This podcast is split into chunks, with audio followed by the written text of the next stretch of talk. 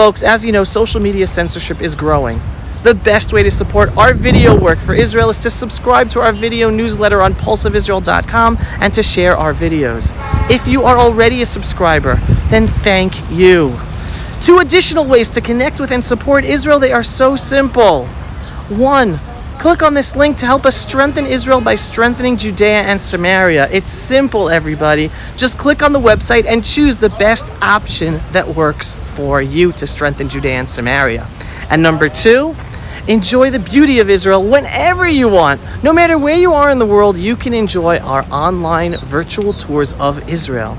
Just visit israelisbeautiful.com and choose the virtual video and activity package that works for you.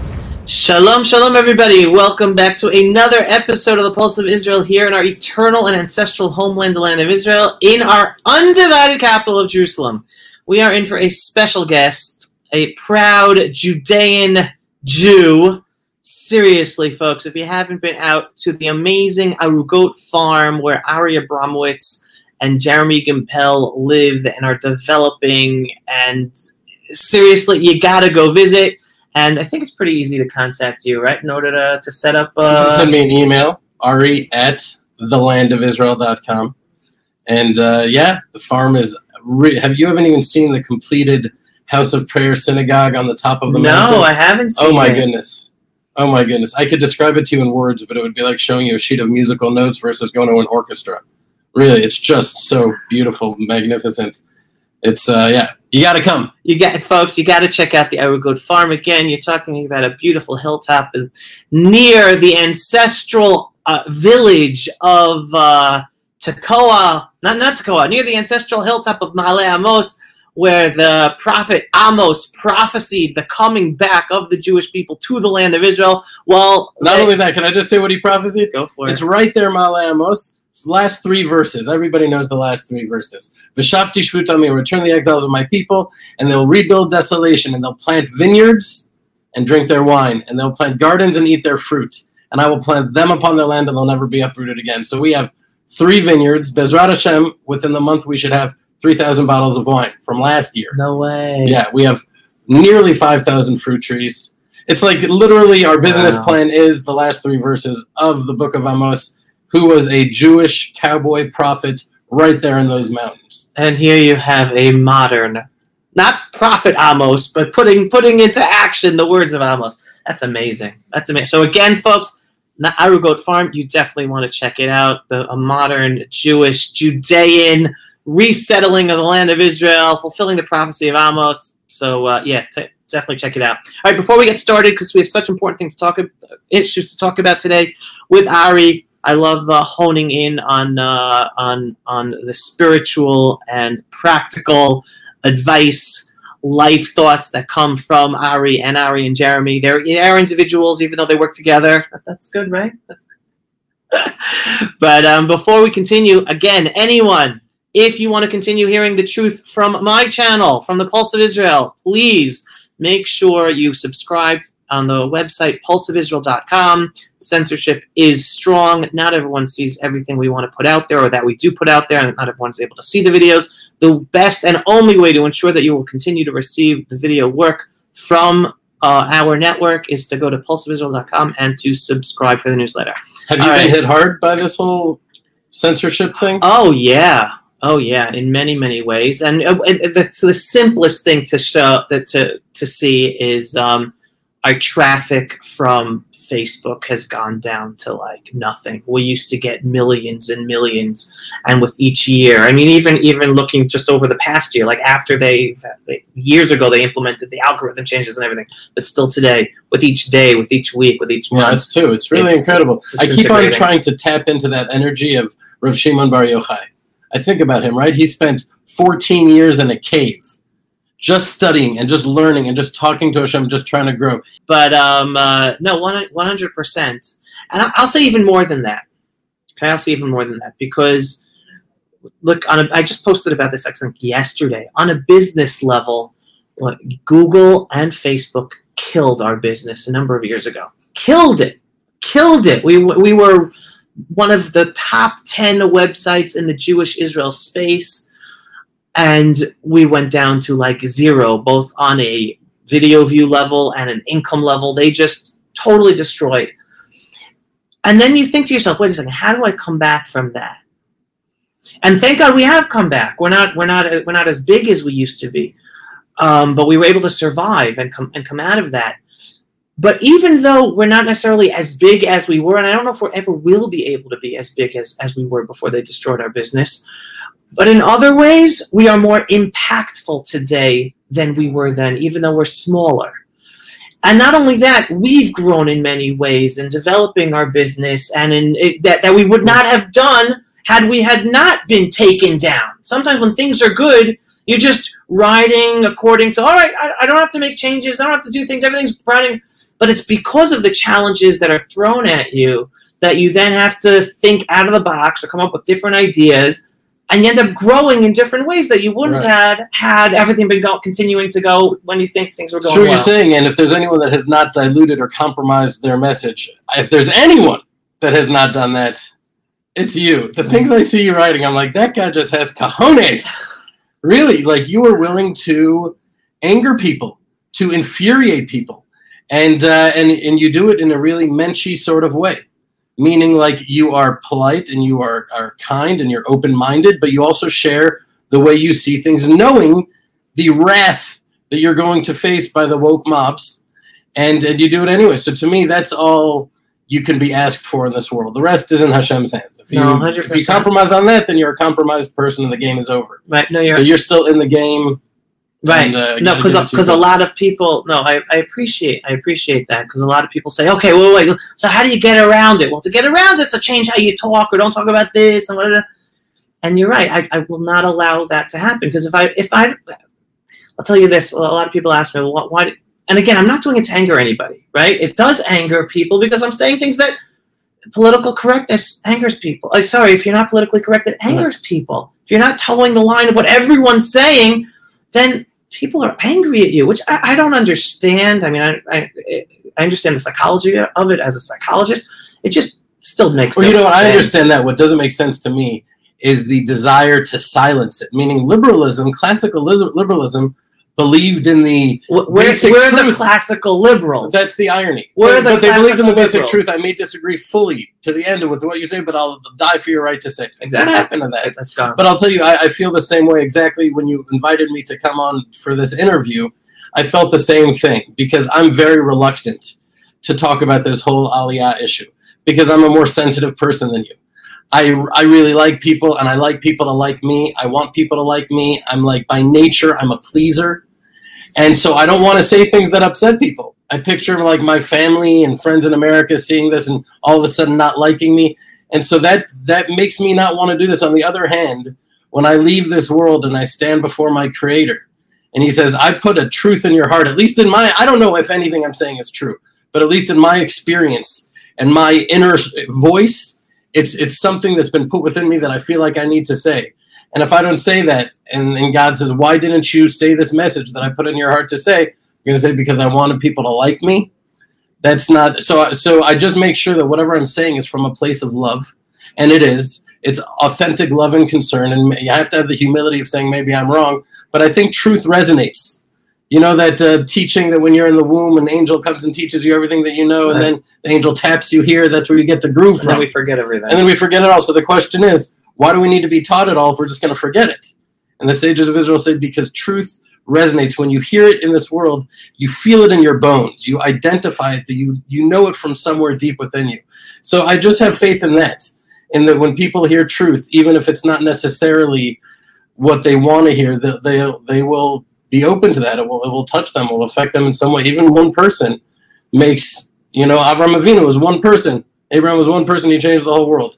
So that's how we have to look at it. We can't look at like what are the numbers and what are the statistics, and we just if one person we're able to touch and maybe bring them in a in a direction of, of safety and security where they can live and thrive as Jews, that could justify our whole lives in this world. What do we know? No, I'm really glad you brought up the Abraham direction because, again, I just want to share information that I believe is important for people to listen to, whether they agree or not. At least be open to it. And um, if I can't convince you, then you're not the audience. I'm not trying to convince you, but for anyone who's, I like, I, I call my work in, in Jewish talk, kiruv krovim. I'm not out to convince the people who are totally on the other side. I'm, I'm not. That's not my. That's not my voice. That's not my purpose. My purpose is to reach out to the krovim, so the people who are close.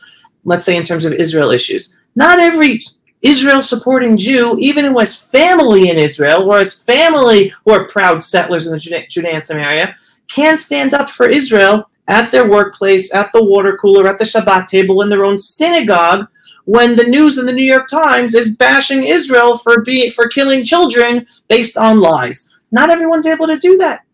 And I see my voice is put putting the information out there for people who in that situation to know, wait a second, oh, I'm not crazy for supporting this. I'm not crazy for the that for seeing that these are lies and misinformation, so that they have more confidence, understanding of the, the true position of what's going on in Israel, whether they're able to talk, whether they want to talk and argue with their friends, coworkers, family, etc., or not, at least they won't be skewed to, to well, I don't want to argue about a little nuance here, but I would have to disagree with one thing. You said my point isn't to talk to the people on the other side, but to talk to Krovim, people who are closer.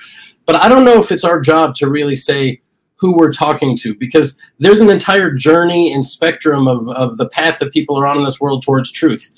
And let's say someone's an atheist because if they're an atheist, they're wrong. But let's say they came from idolatry. Their family are idolaters, and they're like, if this is your God, then I don't believe in God. Well, then they took a step towards truth, right? So you don't know who you're talking to. There could 100%. be someone far on the other side, 100%. and you touch their hearts. Right, we don't know. We just have to say the truth and let the cards fall 100%. where they may, or the truth as we see it. Right. You know? But going back to your point about Abraham, Abraham was one man changed the world. One man. Everyone thought he was crazy, right? No, there's one God. He went up against the world, right? Moshe Rabbeinu. Did any Jew in, in, in, Egypt want to listen to Moshe Rabbeinu? Right? Moshe was there to save the Jewish people against their own will because he was making life harder for them because Pharaoh punished them because Moshe wanted to save them, right? So he saved them regardless. I'm jumping through generation after generation. Mordechai. Mordechai and Esther saved the Jewish people from the, the, the Purim story.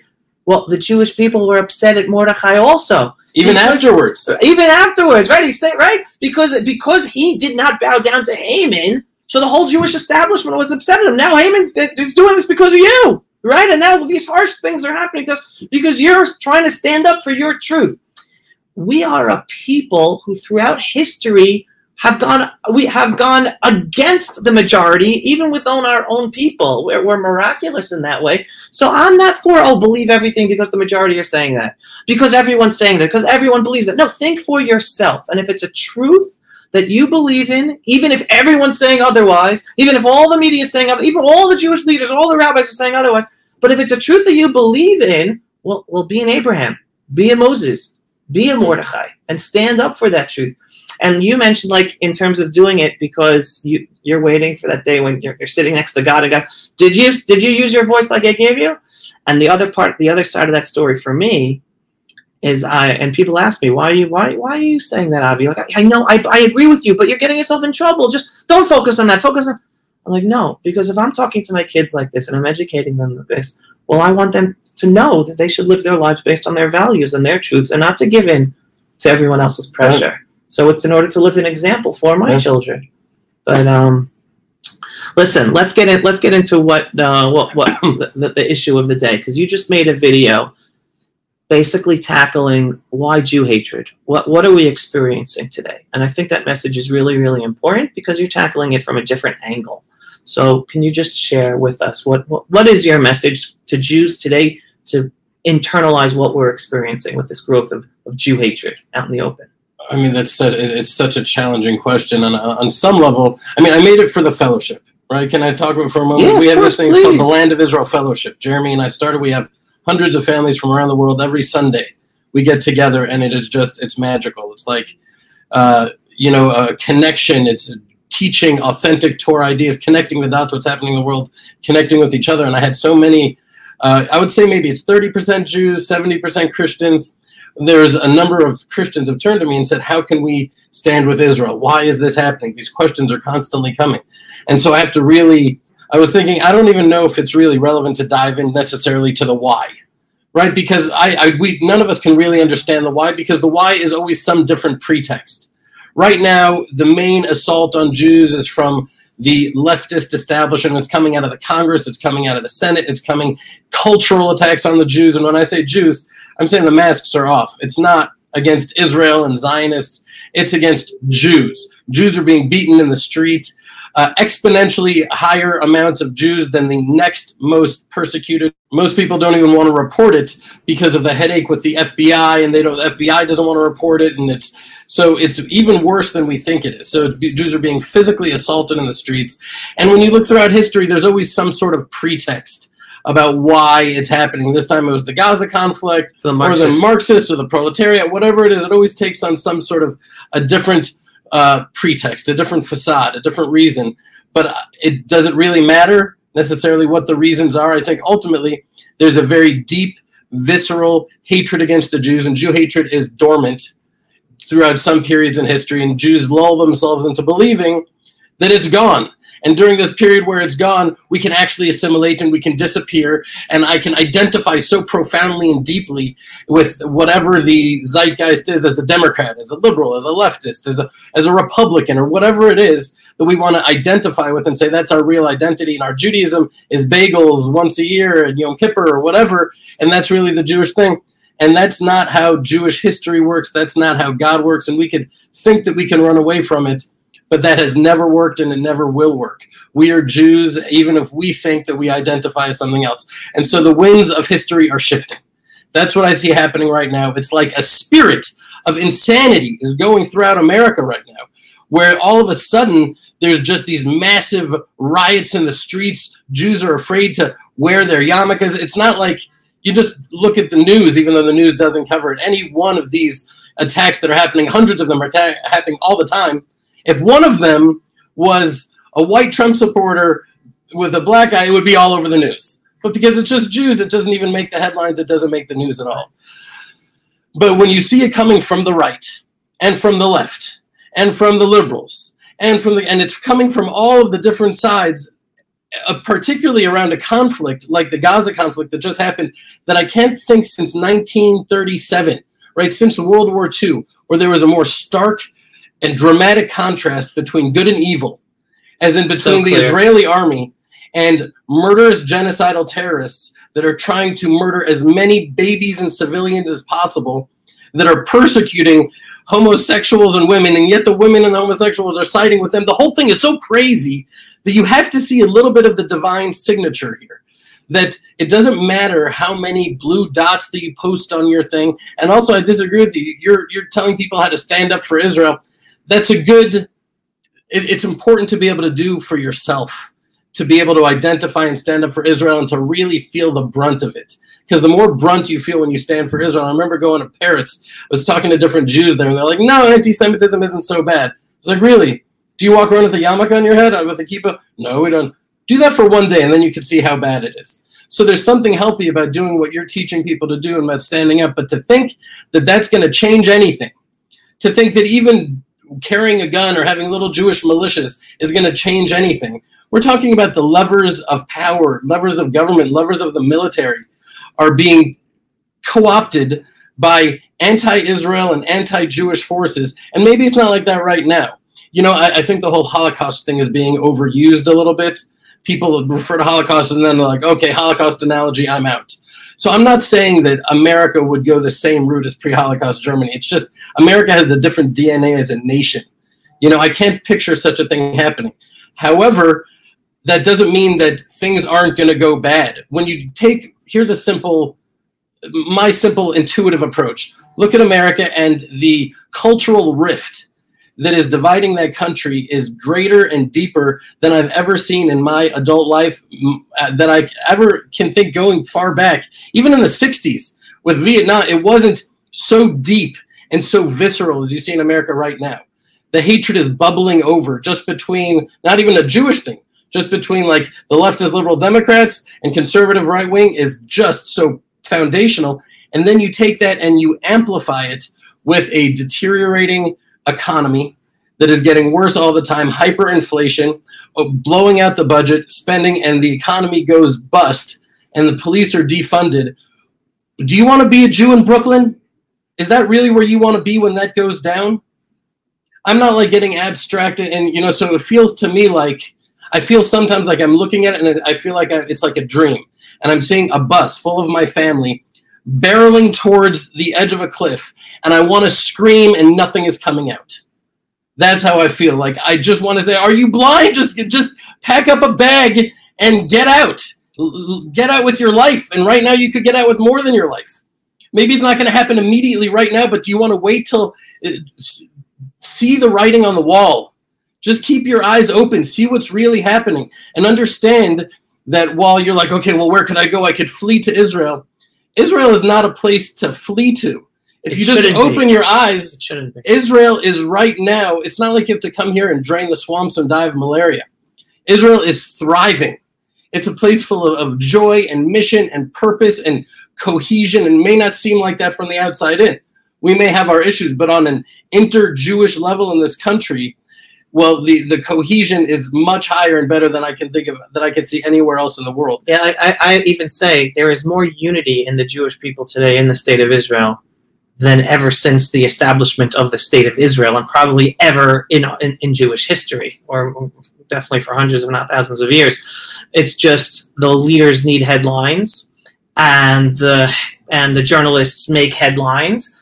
And so on a per on a PR level, things like, oh my God, everything's horrible. But never before have religious, secular, uh, even the, the ultra orthodox and secular, like on a, on a day to day street level, shopping together, working together, serving in the army together, even with all the social issues. It never before has there been more unity. So I'm totally with you on They're that. also That's- not canceling each other. right. the cancel culture in America is insane. Right. And in Israel, you know, when I go to the to the reserve duty, one of my favorite parts is just these many, many hours of guard duty and patrol where I'm up there with some far leftist secular Jew and and we're just talking and loving the conversation and getting into it and Even with the love- disagreements. even with because Even of with the the disagreement. right. I want I would choose that guy, Right. right? Because like Your iron brothers. sharpens iron Right. you know, and maybe he's got a perspective that would improve me. I don't have the ultimate truth, you know. So there is an underlying foundation of love, but also just of of mission. When you come here, you can be lost in the myopia of the human condition and just look at your life and your culture and your friends and feel like you are really acclimated and you are a, a democratic Jew and American. But really, just zoom out a little bit, and you are part of a two thousand year exile that has only culminated right now in America. How many generations back? America is ultimately Three, four, three generations, four generations. We were in Romania and Poland and Russia and Belarus a lot longer than that, right? It's just a little bleep and to be like, no, we have arrived. Particularly when we see these unbelievable prophecies manifesting themselves before our eyes. Now, a lot of people that are like secular Jews, this is where like their eyes glaze over and they put on the droll bib and they switch channels because oh he's getting into the Bible and the prophets. This is what I call the Ned Flanders syndrome. Okay, I'm not Ned, familiar. Ned Flanders is that guy on The Simpsons, like hoodly doodly, look at Oh. Leviticus 19.4. Okay, yeah. You know, and, everyone, and everyone rolls their eyes at him. Yeah. Yeah. and he's like the Bible thumping. So whenever you talk about prophecies, even to I talk to some of my Jewish friends in America, I'm like, you know, in Yeshayahu and Isaiah 14, I'm like, oh, the Christians are really getting to you. That's our book! to me. That's our What is- what book! has happened there? So, so it's like the whole idea of like Bible and Torah and prophecies is just immediately relegated to that whole, whole like Ned Flanders thing. But the the reality is that if you just look at it for what it is, the fact that these prophecies have been carried for thousands of years, and they're man, I can understand 500 years ago in Russia being like, yeah, the chosen people, ingathering of the exiles, come on, right? But now after all of this time, we're witnessing the Living it. exiles being ingathered. The fact that there's even there are even exiles to be ingathered is already miraculous. That we right? still exist That in we the still exist. exile and the other nation- to return. Any other nation pff, just assimilates and disappears. Right. Nonetheless, we still exist, and not only we exist, we're on all the headlines and we're thriving. And before our eyes, the exiles are being ingathered. How many hundreds of times throughout the Bible, throughout the Torah, does it say, "I will gather you from the nations; I'll bring you to your land"? Uh, you have profaned my name by being amongst the nations, right? Because the nations look and say, "How how powerful can the God of Israel really be?" That his nation, that's supposed to be in his lands, is di- dispersed around the world. Right. But we were, and for whatever reason, we sinned and we hated each other and we worshipped idols and we were dispersed around the world. But now God is bringing us back in the most miraculous way. No, oh, America is just going to stop there. No, if you just put together, if you see the whole picture or try to see a little bit more of the picture from the prophetic perspective and then the winds that are shifting in America and realize you don't want to be stuck there right.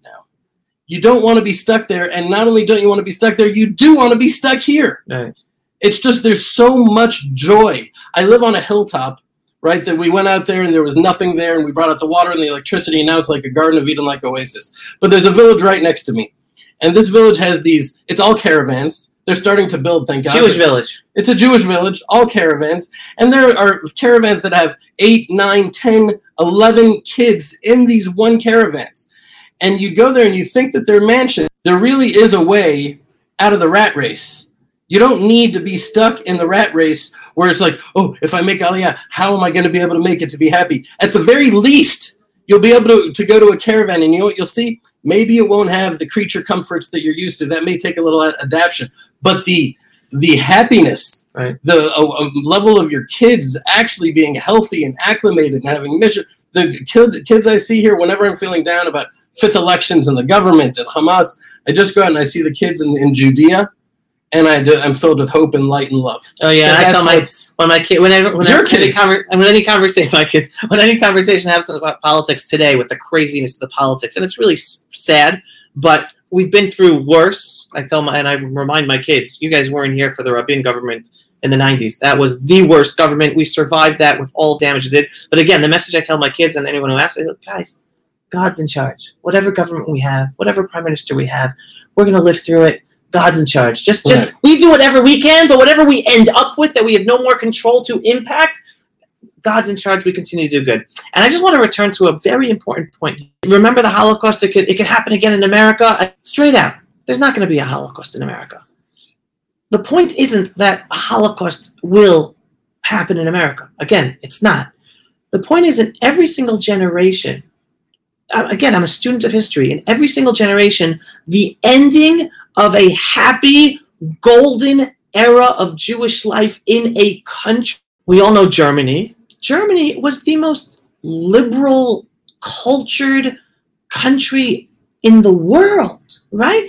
The Jews were proud Germans. They called Berlin the new Jerusalem. And yet, look what happened to Germany. So that was the, the Holocaust. We had the golden age of Spain. That ended with the Inquisition. They didn't. They didn't murder the Jews. They said, "Okay, everyone, Jews, we love you." Abarbanel, right? Abarbanel was one of the great Jewish rabbis that we learn about still today in the Bible. He was one of the top uh, consultants to the king and queen, to King Ferdinand and Queen Isabella, and they said, "No, we want you to stay. Just convert to Christianity. You'll be fine." Right? So we had to run away. We had a good. We, we lived in England. We were expelled from England. We lived in Poland. We were expelled from Poland. We had three thousand years of Jews living in the Middle East since the expulsion of the Jews from the first temple, right? One of the oldest communities in the Middle East, thousand plus years before Muhammad was born, before Islam was brought to the world. And yet, after 3,000 years of Jewish history in the Middle East, the Jews ran away from the Middle East because life wasn't safe for them anymore. And today, only thousands of Jews live across the whole Muslim world in the Middle East. So, in every generation, it's just the natural order of things that many of us fellow Jews today in America don't want to accept. They don't want to be students in history.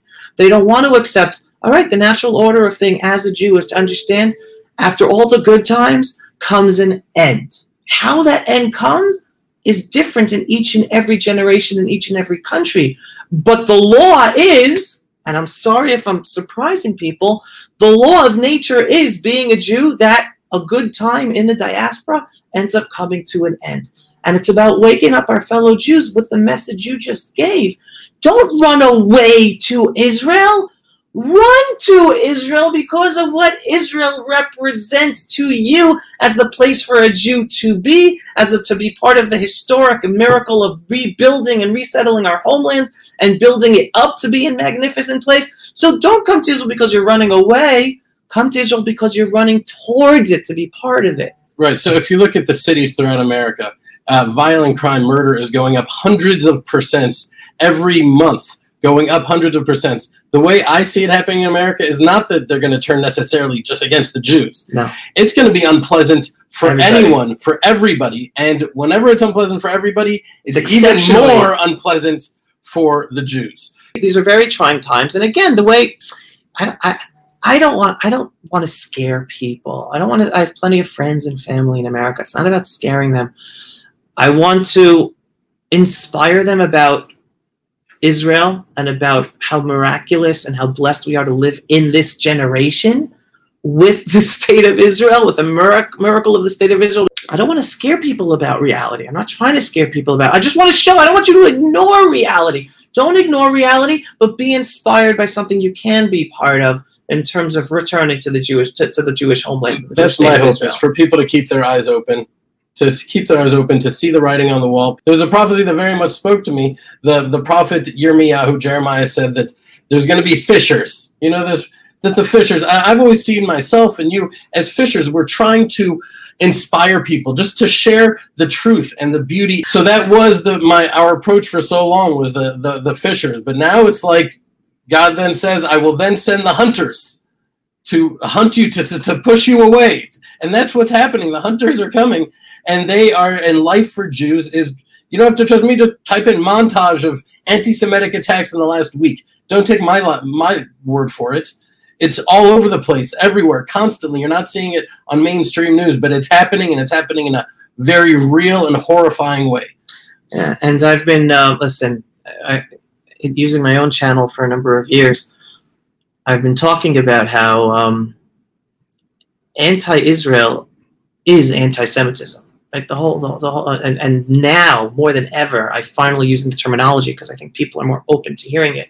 That the whole fake cause called Palestine is Jew hatred. It is anti-Semitism. It's the Palestine is the biggest global movement of anti-Semitism in all of history. They just have packaged it in a way that the left can hang on to, saying, no, no, no, it's just about anti-Israel. We're not anti-Semites. But no, no, no. More and more Jews, hopefully, are waking up and realizing this whole fake cause called Palestine is total Jew hatred. Yeah. Total Jew hatred. Um, but the, the the other the other point I've always been trying to make was uh, it was years ago trying to bring this up to, to wake people up that all the anti-Israel activity on college campuses it's it's not about having your kids on college campus stand up for Israel. It's having your kids on college campus realize that anytime they are attacked for Israel, they're being attacked for their Jewish identity. Is nothing. Israel is being used as the bludgeon to attack their children or college students themselves for their Jewish identity. And there was a video that Ami Horowitz did two years ago that right now is getting it's getting traction, but we posted this two years ago, where it was an anti-Israel Muslim gathering sponsored, co-sponsored by Duke University, uh, University of North Carolina, had half a million dollars of funding from the federal government, and it was a total anti-Semitic Jew hatred party taking place sponsored by two universities and a quarter of a million dollars of U.S. federal funding. And Ami Horowitz got in there, so this video is very important to see. Like on the one hand, they talk against Israel, but they had many things there. Not well, it's not about Israel. Total and utter Jew hatred. Two years ago, people weren't listening. They didn't want to listen. Hopefully now, this video getting traction again will will wake people up and realizing, wait a second, has nothing to do with Gaza, has nothing to do with Temple Mount, has nothing to do with Sheikh Jarrah. This cause called Palestine is total and utter Jew hatred that's giving social justice warriors the feeling, oh, I'm being just by looking after these poor Palestinians who are not poor at all. They're just being abused as pawns by their own by their own people and by the world and by the left. It is Jew hatred. And it's about waking up our, our It's also in some ways it's here to actually save us. Mhm. Because when you look at pre-Holocaust Germany, there was what more than seventy percent intermarriage rate. Jews were in the arts and in the sciences and in the government. They were so assimilated that in their minds it was impossible to imagine being extracted surgically from a nation that they so overwhelmingly identified with. They were more loyal, patriotic Germans than any German you could find. And they were extracted. It was like a godly, divine intervention.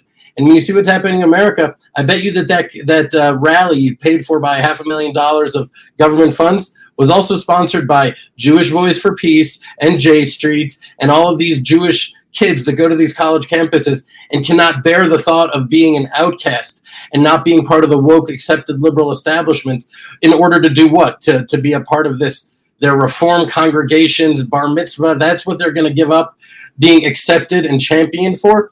So our own children, I, I talk to my friends, not just the reform, conservative Orthodox, and their kids are anti-Israel, Brainwashed. brainwashed, uh, on the verge of intermarriage and intermarrying. And when this happens, you know, the, the sages of Israel say if the Jews don't make Kiddush, then the Gentiles will make Havdalah. If we don't sanctify ourselves and say we are Jews and embrace our identity for being Jews, then the nations will say, You're not one of us. There's a reflexive, a gag reflex against Jews that are trying to assimilate and disappear and be loved. And the more we want the world to love us, the more they hate us. Right. That's just the way things work throughout Right. history. So I want to fill, I want to end with a with a, a positive note and get your get your feedback following exactly what you're saying right now. With the, with all this negativity and with all of our fellow Jews and including listen, uh, not a surprise, but even Thomas Friedman, the, the prophet of, of, the, of the left on Israel and America, who Washington and Biden and they all look to him like, oh, whatever Thomas Friedman says, we'll go. He was saying the growing Jew hatred in America is, is because of Israel, right? Which a lot of our Jews now are, are are they, oh yeah, oh so it's okay to be anti-Israel because I'm being attacked because of Israel. The Jew hatred, anti-Semitism is because I'm pro, because of Israel, right? He's giving them, he's throwing fuel on the fire, right?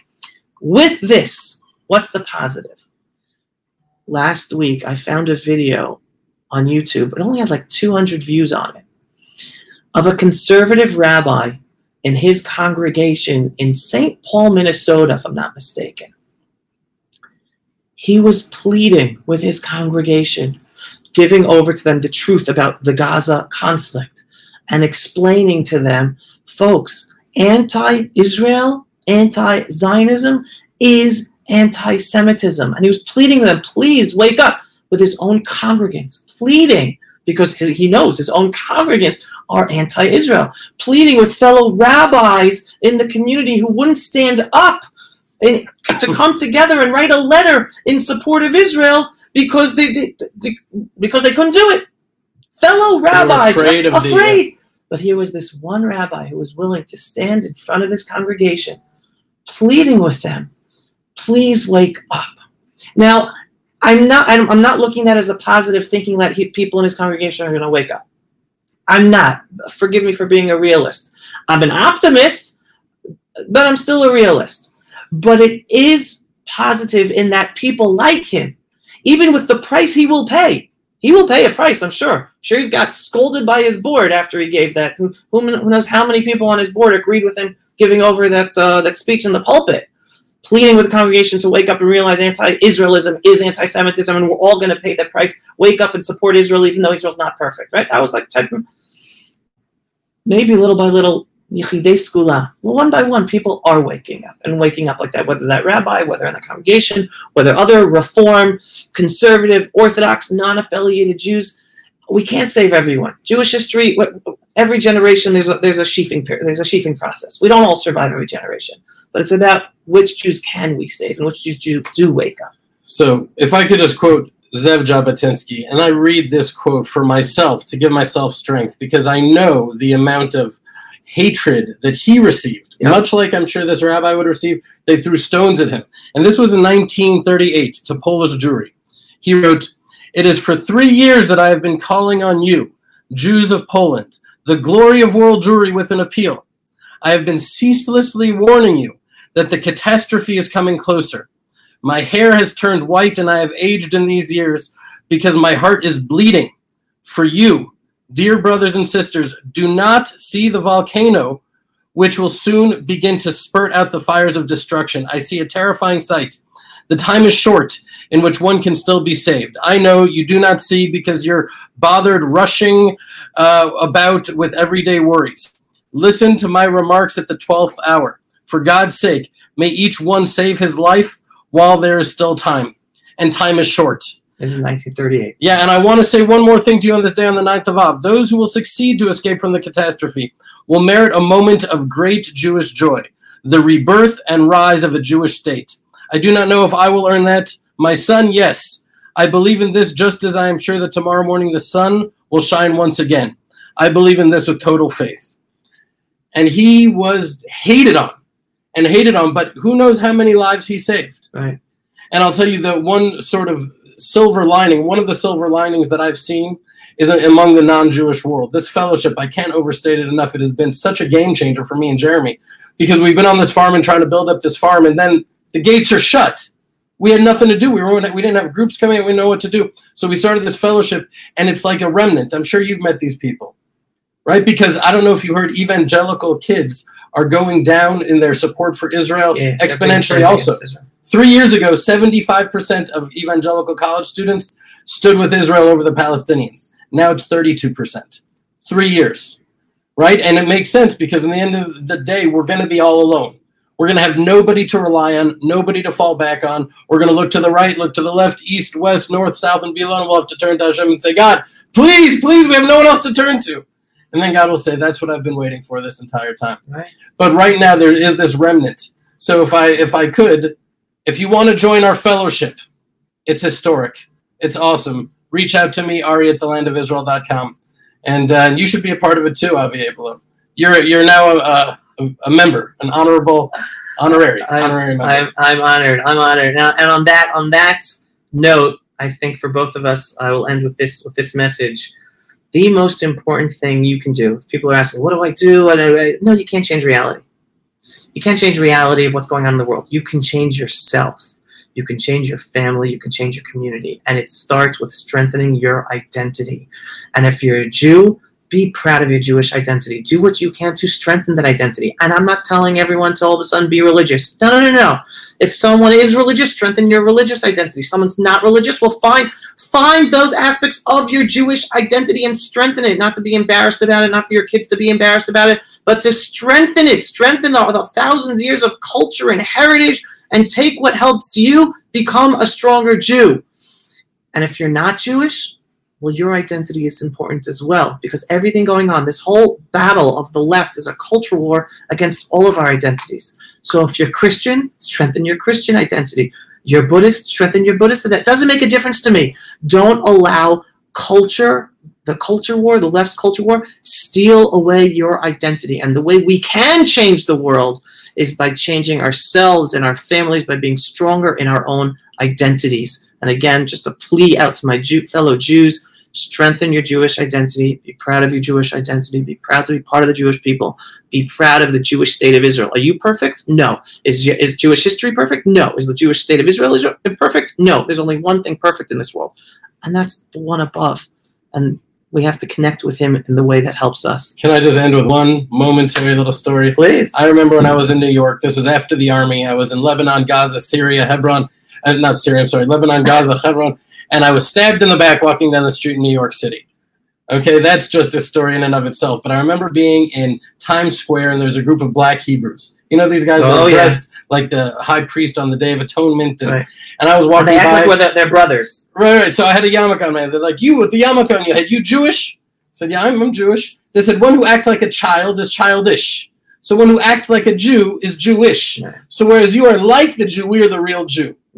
And I was like, guys, I really like that because in the end of the day, somehow over 2,000 years in the exile, we've come to believe that we are a religion, that we're co-religionists, but we're not co-religionists. We're a nation. Right. We're a family.